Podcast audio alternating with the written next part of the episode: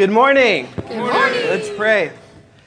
Heavenly Father, we thank you for the opportunity to praise you corporately with the body of Christ. We thank you that we live in a free country, that we can do that, Lord. We do pray for our country and ask that you would have mercy on us, Lord, that you would bless us for the sake of the remnant, Lord, and for your glory. We pray, Lord, for a revival within the church, Lord, and that that revival would spread to all outside of the church, Lord. We pray that the love of Christ would be known to all.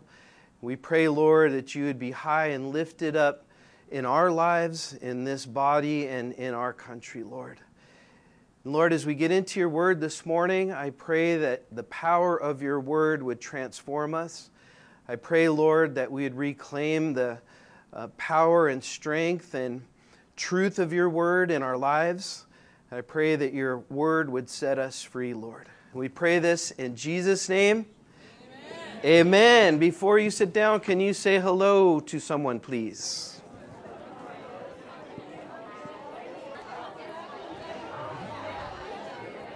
All right, you may have a seat, please. Come on in.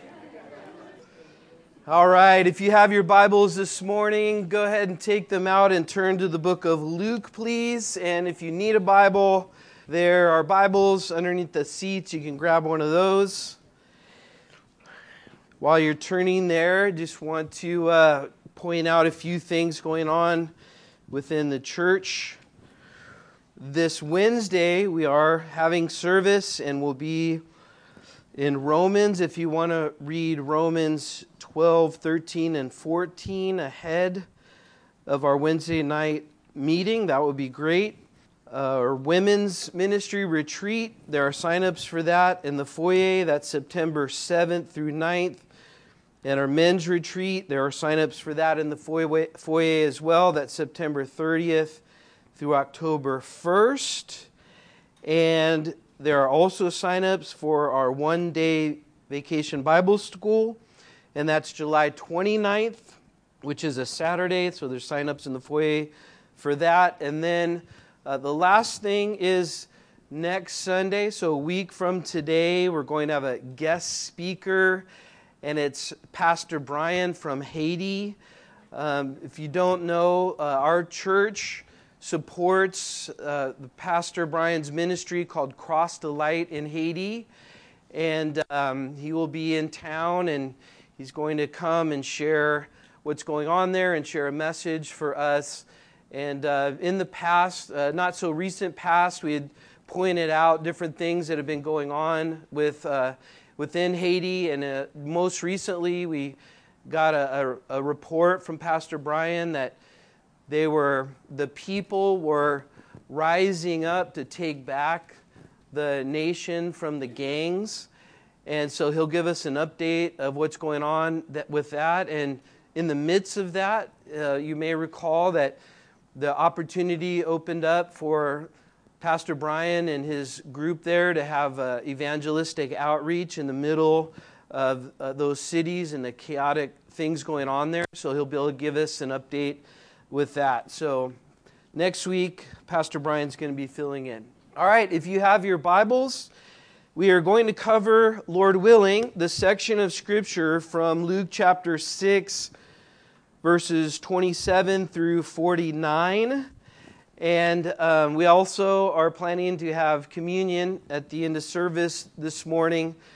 And so it's going to feel a little bit like Wednesday night if you've never been on a Wednesday night. Wednesday nights we cover more ground uh, of Scripture. We're going to cover more ground this morning. A lot of it uh, is narrative, so, so we can capture these stories um, and kind of take it as a whole. So instead of uh, focusing on a very small section of Scripture this morning, we're going to take a, a bigger swipe at it and try to get the whole impression of what's going on. So, what is going on in the book of Luke, chapter 6, verses 27 through 49? Well, Jesus in what we're calling the Sermon on the Plain, which is, I believe, different than the Sermon on the Mount, but the teaching is very similar. And so, as we're looking at this teaching, Jesus is telling us what it's like to follow Jesus, what it's like to live according to Jesus' plan and will, what it's like to live under the power of the Spirit in this world. So, what does that look like? So, last week we started looking at that and we looked at things that we should expect as, as believers, as followers of Christ. And so, now as we continue with that discussion, we're going to look at how Jesus proposes that Christians can change the world. We are going to look at how Jesus proposes that to the one who has been born again and is truly a believer in Christ, the difference that their life makes in this world. So, what is that? What exactly does that look like? What does that mean? Well, what happens is when one truly puts their faith in Jesus Christ, the Bible says that they are new, they're brand new. John chapter 3 tells us and refers to it as being born again, meaning something radically changes to that person who truly puts their faith in Jesus Christ. They're a new creation.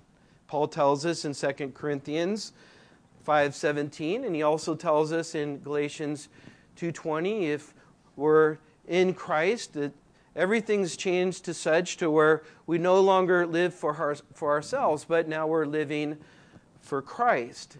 And so what happens is the, the believer, they're born again, they're new inside, and as they're changed and transformed, they now have life in the Spirit.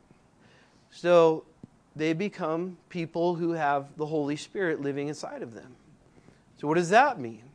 And why is that important? Well, that, that makes all the difference. Having the power of the Holy Spirit inside of a person, Jesus told his disciples, I'm going to go, but it's going to be better that I go. Because I'm not going to leave you alone. I'm not going to leave you as orphans. I'm going to give you a helper. So, what he was referring to was something that happened in Acts chapter 1, a little later, verse 8, where the Holy Spirit came upon the church, and the church was birthed there because of the Holy Spirit that came upon those people, and then those people were able to do things that they were not, would not be able to do just normally and naturally. So, Jesus here is stressing the importance of the spirit filled life, of living by the Spirit as believers, the importance of not living in the flesh, but living by the Spirit, and the blessing and the opportunity that believers have of having the Holy Spirit and the empowerment of the Holy Spirit. It's described as the abundant life, it's described as torrents of living water coming from the heart of that person. That sounds pretty good, right? Yeah? Amen. This is, this is amazing. This is not normal. This is something to be excited about. This is crazy. He's given us the Holy Spirit. And he says that torrents of living water will flow from you.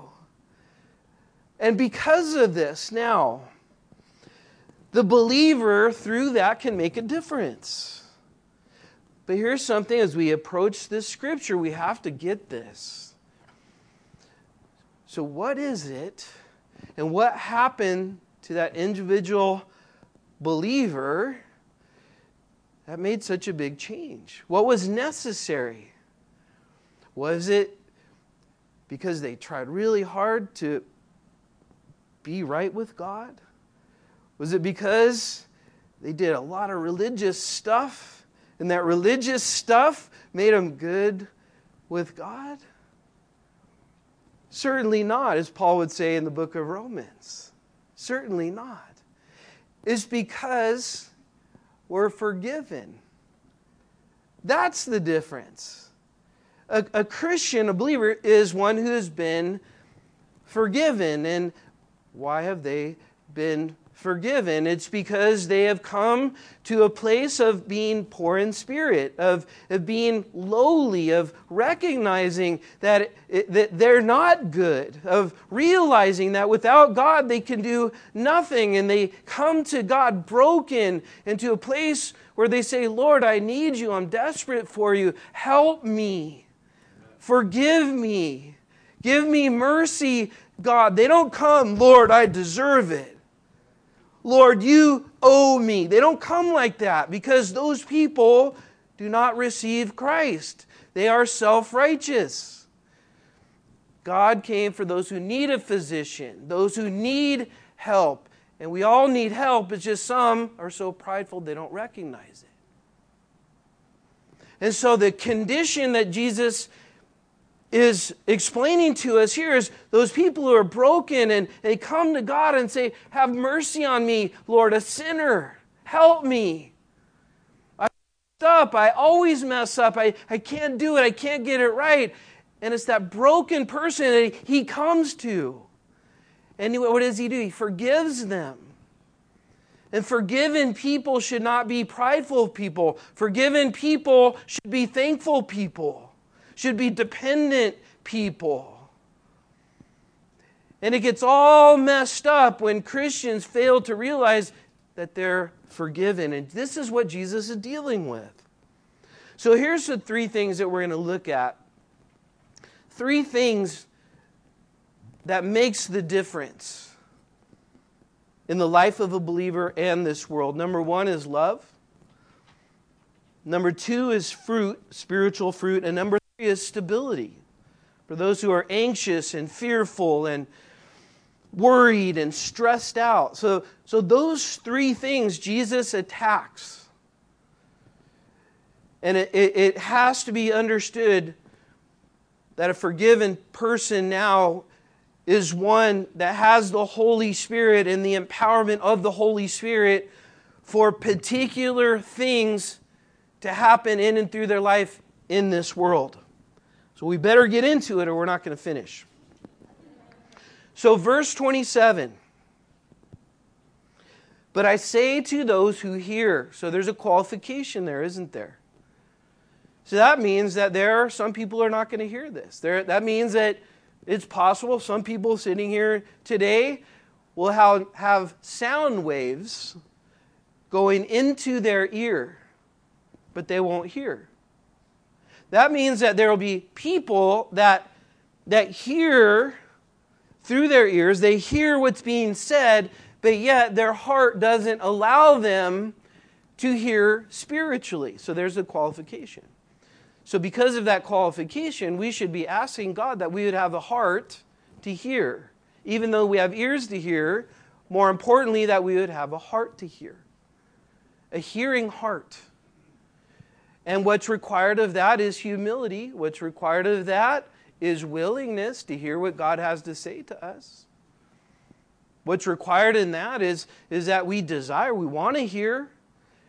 We're surrendered to God's word, knowing that it's from Him and He has all authority and, and power. His word is truth. So, to those who hear, he says, Love your enemies. That word love is the Greek word agape, which means unconditionally love your enemies. So, right off the bat, you may have heard and stopped hearing. You may have closed your heart now because this is a teaching that is something that is difficult to hear, but not only difficult to hear, it's difficult to do. May I say, it's impossible to truly do unless it's God doing it through us. But let's back up for a second. He says, Love your enemies. Now, do you remember I, I said that in order for us to get what's being said here, we need to understand our own need for forgiveness. So let's start in how God has forgiven us. God, if we're a believer, we've been forgiven not because we're doing all the right things, not because we were special and talented, not because we adhered to religious disciplines. He forgave us because we are actually enemies of Him. We are enemies of God. We're all enemies of God until we come to the place where, as enemies, we receive God's forgiveness. So that's what makes us a Christian. That's what makes us a believer, that we are enemies of God. So there's no in between part. We're enemies of God before we find that through Jesus we can have peace with Him or reconciliation with Him. So that's how we start off. So we start off as haters of God, as enemies of God. We start off the same as those who persecuted Jesus, who ripped him out of the Garden of Eden and or not Eden, the Garden of Gethsemane, and began to persecute him and scourge him and um, crucify him, nail him to the cross. That's all of us. So that's the condition we are in when forgiveness was offered. We were enemies of God. So that's why he says, now, as ones who have been forgiven on the basis of Christ's agape love t- towards us. So his unconditional love, what does that mean? That's why that word agape is used. Unconditional love means it's a unilateral, one sided, he loves us regardless of what we do back to him. That's different. That's different than a normal love. That's different than a human love. That's different than a, a love that we have when we're born into this world. We love those who are nice to us and do good things to us, but those who are harsh and mean and bad to us, we don't love them. So now we've been changed. So we have the ability, because Christ is in us, because we have been forgiven as enemies of God. Now He's given us the Holy Spirit who gives us the power and the ability to love our enemies. This is how we change the world. This is how the Roman Empire was changed. This, has, this is how Jesus changed the whole world. He loved those who did not love him. So he goes on with that. He says to do good. So now there's there's actions. It's not just in your head, okay, I'll love those people who hate me. Now he says to do good to those who hate you. Do good to them. That means there is a requirement in order to do good to those who hate you. You have to have actual contact with someone who hates you. It's not just in your head, it's not a theory, it's, it's you're, you're actually involving yourself personally with someone who hates you. And the answer is to, to do good to them. And again, let's, let's remember the basis for that is because that's what Christ does for us. We weren't doing good to him. And he loved us anyway. That doesn't mean that we dismiss truth. That doesn't mean we dismiss right and wrong. It means that we love someone despite the fact that they don't deserve it or are wrong. And then he says, Bless those who curse you, and pray for those who spitefully use you. So, do we pray for those people in our life that are doing that to us? Are we praying and doing good and blessing those who treat us in that way? It's hard, isn't it? It's not fun. But what we're going to see as Jesus unfolds this section of Scripture is there's an amazing payoff to this. And the only way that we can do this is to first know that this is how Jesus constantly treats us. This is how Jesus constantly acts on our behalf. He loves us with an agape love. He loves us despite who we are, despite what we do. He loves us because that's who He is. And some respond to it, some don't, but that doesn't change the fact that He loves us. And then he goes on in verse 29, he says, To him who strikes you on one cheek, offer the other to him also. And from him who takes away your cloak. So he's using imagery and things that would happen in the Roman Empire and in Judaism. So if one in Judaism, Judaism wanted to insult you, if, if uh, you were in the synagogue and, and they were worshiping and, and the, the priest didn't like you and felt you were an abomination, they would slap you. That would be an insult. A Roman soldier could say to you at any time, if it's cold, hey, I, I want your jacket.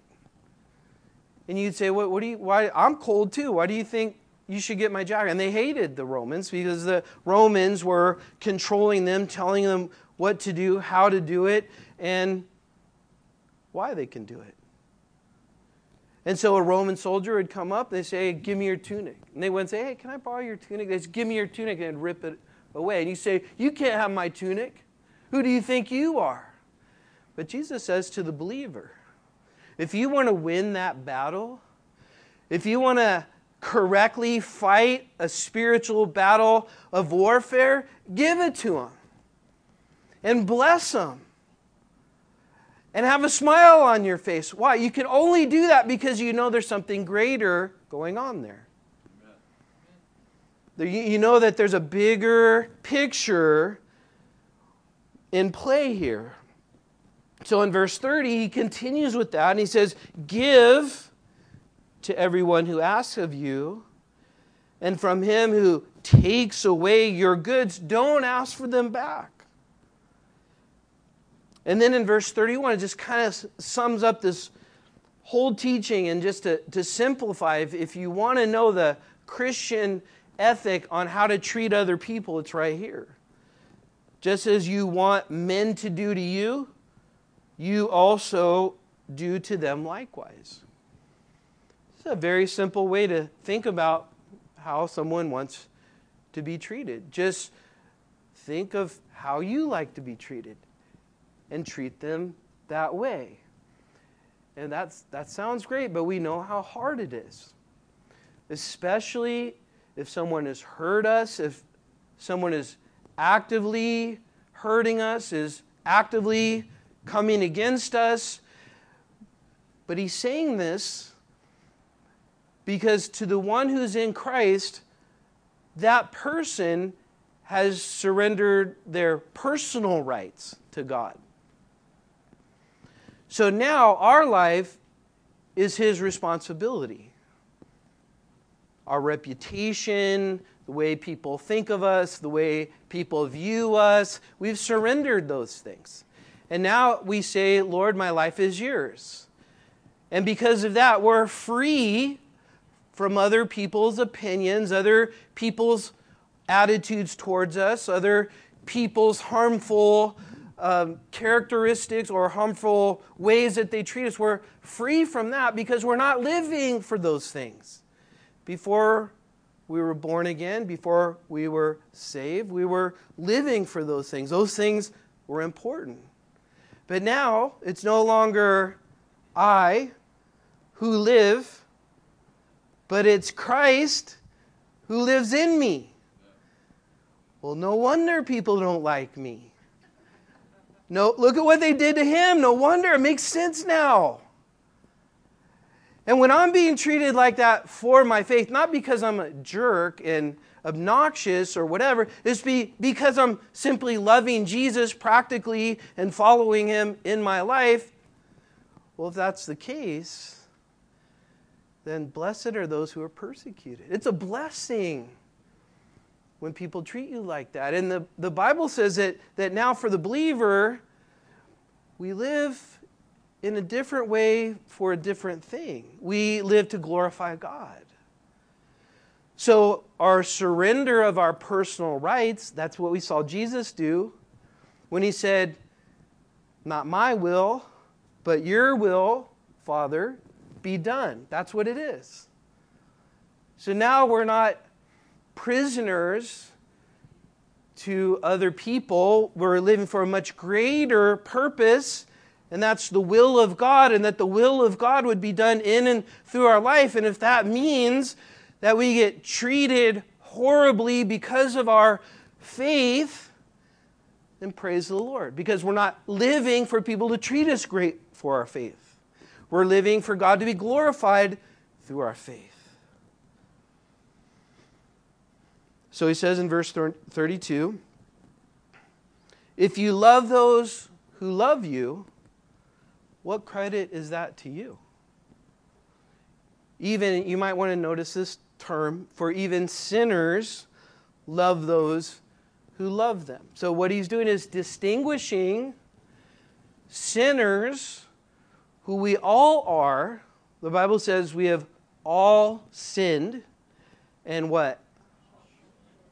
Fallen short of the glory of God. So we're all sinners. But then now there's a different category, and that other category is a forgiven sinner. So now he is distinguishing a forgiven sinner from unforgiven sinners. And he, he's saying well, even so, that's just a normal human thing. There's nothing supernatural, there's nothing powerful, there's nothing different about a person who loves those who love them. That's, that's natural, that's normal to do that. You love me, I love you. You're nice to me, I'm nice to you. Doesn't take any spiritual quality to do that. Even people who don't have a Holy Spirit are generally like that. Then, verse 33, he says, If you do good to those who do good to you, what credit is that? Even, here's the word again, even sinners do the same. And if you lend to those from whom you hope to receive back, what credit is that? For even what? There's that word again. Sinners lend to sinners and receive as much back. So, what he's saying is there has to be a stark difference in the believer's life that comes from a forgiven sinner who is understanding of the depth of their own depravity and their own need for God to forgive them. And how amazing it is that God forgave them.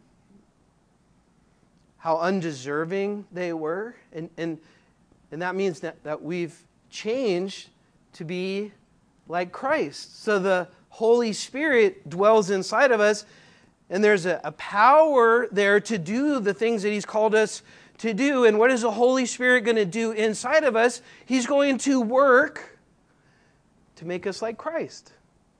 This is all the stuff Christ did to us personally. So He's saying now, you do that like I did that. You want to be like Christ? Do this. You say, I don't like that. I'll maybe do other stuff but I don't want to do that. Well, this, this is like the bread and butter of Christianity. If you are a Christian, forgiven of your sin, going to heaven, it's only because Christ forgave you when you did not deserve it. So, who are we then to treat other people as they deserve to be treated? We're in no place to do that. And when we treat other people the way we think they deserve to be treated, now we're out of line and causing friction with the Holy Spirit working in our life. So we, it's so important we understand when we become a Christian, we surrender our will and we say, Lord, your will be done. And that will, in various degrees, mean that there will be people who treat you very badly. Many of those people will do that just because you are a Christian. And there's a way to handle that, and we're learning that. And the way that we handle that can only be done by God working in us. This is an impossible thing to do. And it is the thing that demonstrates that God is actually in us. As he continues and he talks about this in verse 35, this idea continues and he, he says, but, but love your enemies, do good, lend, hope for nothing in return. How do you do that? Because you're trusting in God for everything. And here's the payoff your reward will be great. There it is. See, that's what we're living for. We're living for God. And our life in God, you might want to look at it vertically. This is how it affects life horizontally. God pouring in His love to us, and us sharing that same love that He poured in us with other people. What is the fruit of the Holy Spirit? Love. This is love. This is God, godly love. This is agape, unilateral. God pours in, we pour out. Doesn't matter what comes back. It's not a love that's conditional or responsive. It's a love that is unconditional and simply does it because God is pouring His love into us and we're pouring it out to other people. And this is what he says changes the world. This is what changed the Apostle Paul, who's literally killing Christians. It is the love of God, mainly seen through Stephen, as Stephen was being persecuted for his faith. And Stephen would say, as he's being stoned, don't charge this sin against them. Where did he get that? Where did Stephen get that? Jesus on the cross. Father, Forgive them, for they know not what they do. And he's on the cross. Nail pierced hands and feet, crown of thorns on his head, naked, people spitting on him. He says, Forgive them, for they know not what they do. That, that's it. That's, what that's the game changer. Your reward will be great. And notice this term. He says, You will be sons of the Most High. Why does he say that? Because, like the term, the apple doesn't fall far from the tree, we're most like Jesus when we're acting according to what he just said, loving those who don't love us. We're most looking like him. We're most sounding like him. We're most carrying out his actions and his attributes. So when, when we're doing this, we're aligning ourselves with our new nature, who we are now.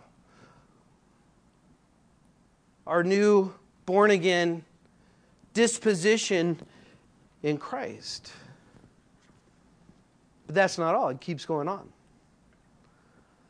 For he, look at that in verse 35, he, God, is kind to the unthankful and the evil. So he points again to him, to God as our example, verse 36. So then he says to be merciful. And notice the tagline just as your Father is also merciful. So that, that's how we do it. That's how we're following our Father. That's how we're resembling the kingdom of heaven. That's how we're demonstrating that we're not of this world. This is the difference. Because that's the way God is. And God is in us, reflecting that to the world. Verse 37 Judge not, and you shall not be judged. Condemn not, and you shall not be condemned. In other words, don't put yourself in a superior position over people as one who says, I'm better than other people because I don't do the sin that you do.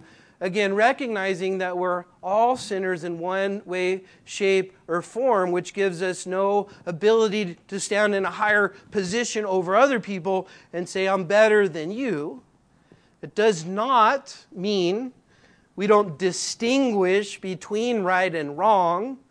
Does not mean we don't look at the Bible to understand right and wrong. It just means we don't sit in a superior judgment seat like the Pharisees and say, How can all those terrible people do those terrible things? We say, I'm a terrible people who does terrible things, but I'm forgiven, and it's Him who changed me, so I don't want to do those terrible things anymore. And I want you to know Him because He loves you even though you hate Him. That's the attitude.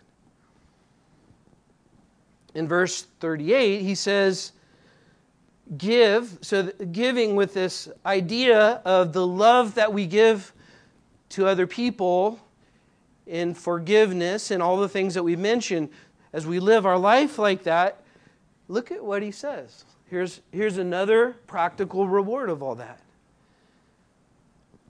Give, and it will be given to you.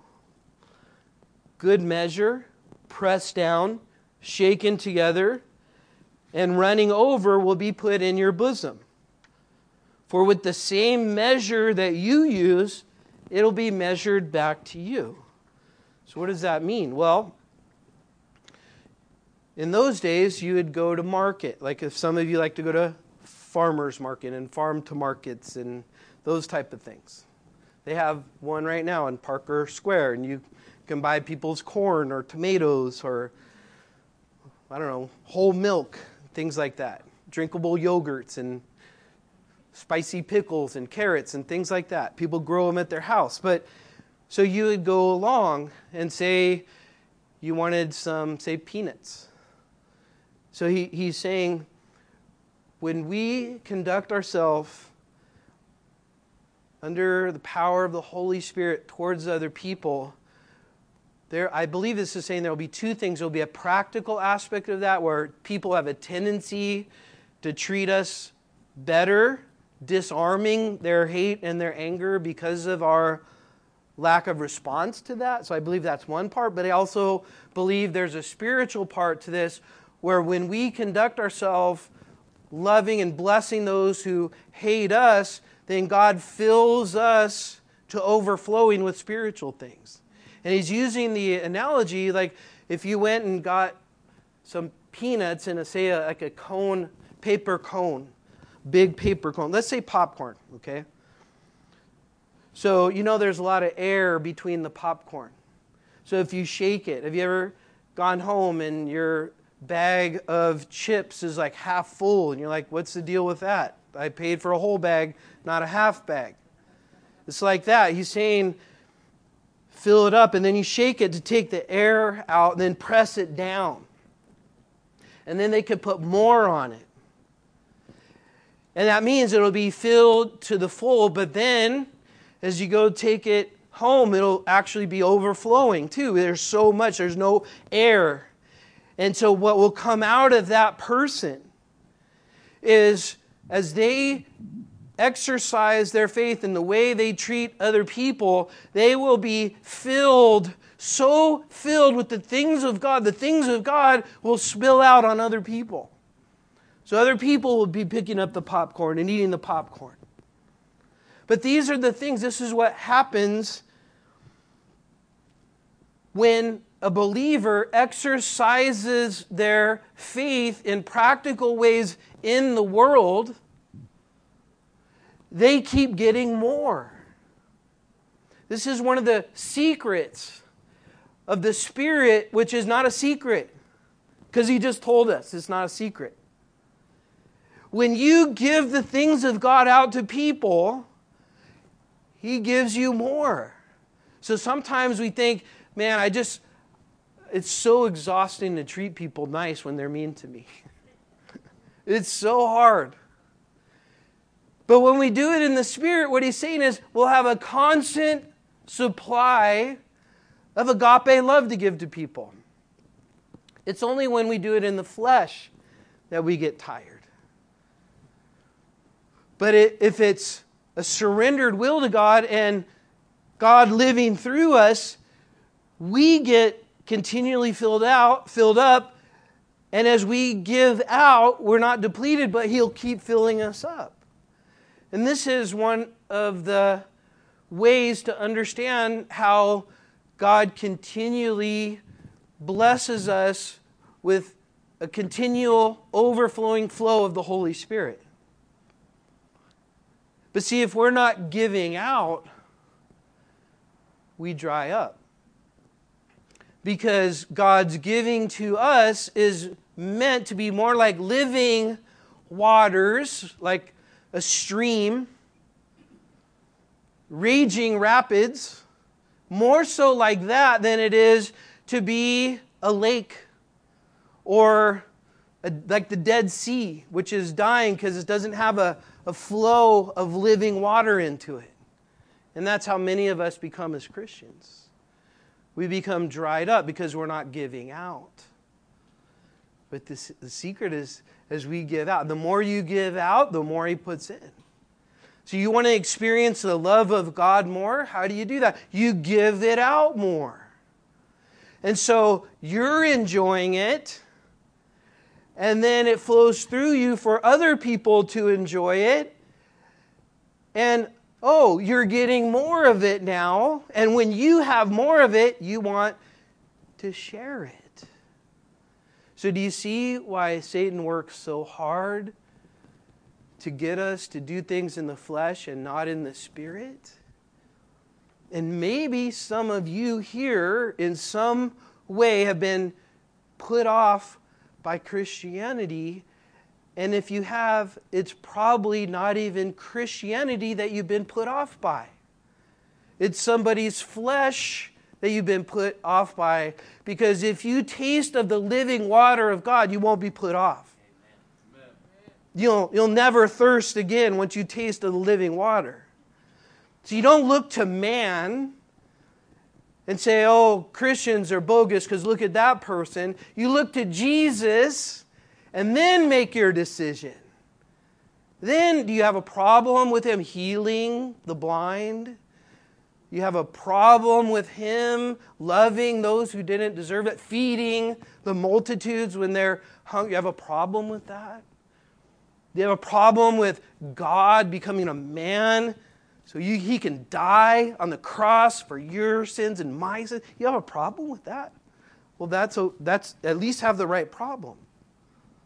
But don't have a problem because I'm an idiot or somebody else is an idiot or someone else is not perfect or fulfilling God's command exactly the way it is. Please if you're not a believer, have grace on the believers too. Because we're just sinful, forgiven people. If we were perfect, we wouldn't need to be forgiven, but we're not. So have grace on us and look to Christ. And let us try to fulfill what is being said here, but understand it is Christ who is your answer and not man.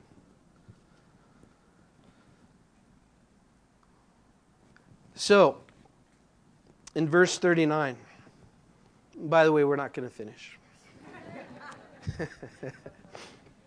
Just realizing that. So he spoke a parable to them, verse 39, and said, Can the blind lead the blind? will they not both fall in the ditch? A disciple is not above his teacher, but everyone who is perfectly trained will be like his teacher. And why do you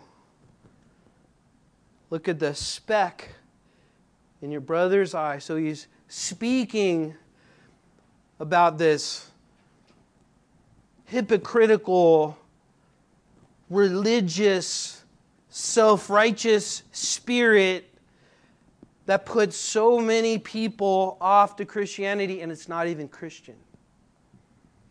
And it's the attitude where one would, as a forgiven person, would go around and try to find unforgiven persons and point out the things that they're doing wrong in order to make themselves feel better and superior. That's why he says, don't go around and you're looking at these tiny little things in somebody else's eye, and you don't understand that you have a big old plank hanging out of your eye. If you have a plank hanging out of your eye, and that word is a word used for a main beam in a building.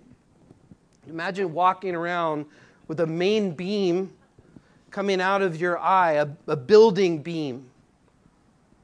And you're walking around and you're looking at people who have a piece of lint on their eye. And you're saying, What's wrong with you? And that person's looking at them saying, Are you kidding me? Main beam out of your eye, guy? What he's saying is there's an attitude of the forgiven. When we forget we're forgiven, we act like this. When we forget our need for forgiveness, we can have a tendency to go around with these huge main beam building building beams and just point out little people's small little flaws. And he's saying, don't do that. Don't be like that. Verse 42, he says, How can you say to your brother, hey, uh, let me remove the speck that is in your eye when you yourselves don't see the plank that is in your own eye, hypocrite? First, remove the plank from your own eye and then you will see clearly to remove the speck that is in your brother's eye. And so the whole point here is to understand as human beings. I'll say this as delicate, delicately as I can. We're messed up. Look at the person next to you and say, You're messed up. No, I was kidding. Just kidding. But that's the point. And when we ever forget our need, because we're so messed up, to be forgiven, then we've entered into a realm of hypocrisy that looks more like the Pharisees than it does like Jesus. But when we understand our full need for forgiveness ourselves, how desperate we are, as the publican cried out, God, have mercy on me, a sinner. That's all of us. And God, in His love and benevolence and mercy and charity, He says, Come to me, I'll forgive you. Come to me, all you who are weary and heavy laden, and I'll give you rest. This is the Jesus of the Bible that often is misconstrued in the public square. This is a Jesus that is hard to resist. This is a Jesus that loved sinners, his enemies, so much that he was willing to die on the cross for them and beg them to come and receive his offer of forgiveness. That's a God I'm proud of. That's a faith that I'm proud of. That I have joined the ranks of the forgiven people. And I want those who treat me and you horribly to know you can be forgiven too. Because you can't out bad or out sin the love of Christ. But you can reject it, yes. But you can't out sin it. And so, so throughout our world, throughout the prison systems, throughout the what we would consider the worst places on earth, there are more forgiven people there who get it oftentimes than people who have it going on outside of prison. And so, a great segue into communion this morning. Let us pray. Heavenly Father, we truly thank you. And I pray, as the Apostle Paul prayed, that you would strengthen us in our inner person, that we would know the love of Christ which passes knowledge. And Lord, I do believe the world needs to know that you love them one of our most popular, famous verses that almost everybody knows For God so loved the world. If anybody is here, and because of your misunderstanding of the love of God, you have pushed them away, I want to encourage you today, Jesus is here and wants to embrace you. If you're not a believer, if you've never been forgiven, turn to Him now because when you do, you're turning to the love of God, the one who demonstrated His love for you by dying on the cross for your sins. Lord, as we take communion this morning, we just want to thank you and praise you, give you all the glory. As forgiven people, we're brought to the table again to remember your forgiveness for us. May we rejoice in our forgiveness this morning.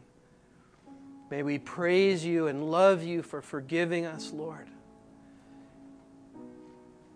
And if anybody is here, here who's never received the forgiveness of their sins. I want to invite you now to do that and to receive fully and completely Jesus as your Lord and Savior. And you can simply do that now by just crying out and say, Lord Jesus, have mercy on me. I'm a sinner. Forgive me, Lord. Fill me with your Holy Spirit. Transform me and make me a believer a new believer in you. So, we're just going to take the last few minutes here this morning, and I want to encourage all of you to continue in a state of prayer. So, just keep praying, talking to God, whatever that may mean or whatever that is to you. If you need to pray for repentance, if you need to pray to receive Him as your Lord and Savior, if you need to pray for a particular situation in your life, if you need to pray, if you've been backslidden or walking away from the Lord, whatever, just deal with it. Deal with it now. Come to the table and, and leave right with God. That's, that's the key. Deal with it now and, and leave right with God. The ushers are going to come forward. They're going to pass out the elements. Hang on to the elements and we'll take it all together. And if, if you're not a believer, if you're, you're not born again this morning and you don't plan to be, if you just say, I'm not ready, I'm not going to do it, that's okay. Just let the communion pass you by. Nobody's going to judge you or peek or look at, you know, who's not doing it or who is. That's not the point. The bigger point is pursue being right with God. But communion is for those who have said, you know what? Yes, I've received Jesus as my Lord and Savior. And today I'm going to be obedient to Him by remembering that I've done that. So let's be in prayer. Ushers are going to pass out the elements. Hang on to it, and we'll take it all together before we leave.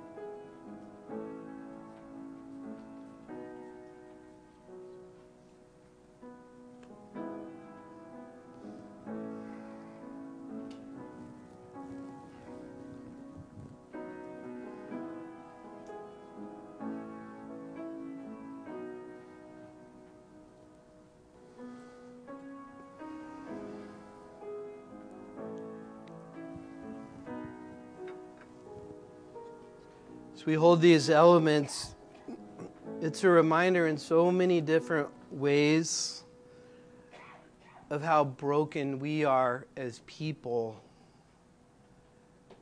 and yet how whole Jesus is as God. And we all experience that brokenness every day, I'm sure the struggle of relationships, the struggle, the pain of having a broken heart, of, of just trying to get through this world and just juxtapose all of that is these elements that we hold in our hand that he was broken the whole one was broken so we could be whole so even though we have so many shortcomings and so many deficiencies and so many difficulties, just getting through one day correctly. Jesus did all of that for us. So now, in Him, we are whole. And that's where we experience that wholeness, that healing. So as we hold these elements, it's just a reminder that J- Jesus gave his perfect, whole body, sinless body, in place of ours. He demonstrated his love for us. And so, for the one who has by faith received Jesus as their Lord and Savior, you have been made whole in Christ. And one day, you will fully realize your wholeness when you're face to face with Him. But in the meantime, your wholeness comes from Christ and it's past tense. And as we hold these communion elements, it's a reminder that He, he knows our weakness. He doesn't look for us to perform. He knows how weak we are. He knows our struggles. And that's why He's an ever present help in time of need. And we are whole in Christ because of the body and the blood of Christ. So let's remember that as we take communion this morning. Let's take of the bread together.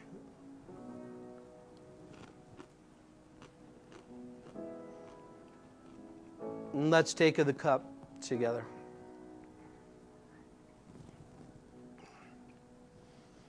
Amen. Let's all stand and we're going to worship the Lord.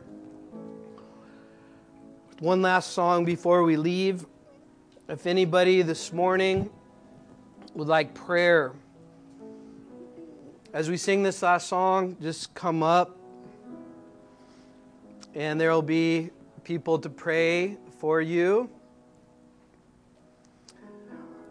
If you want to pray about receiving Jesus as your Lord and Savior or just anything, as we sing this last song, just come up.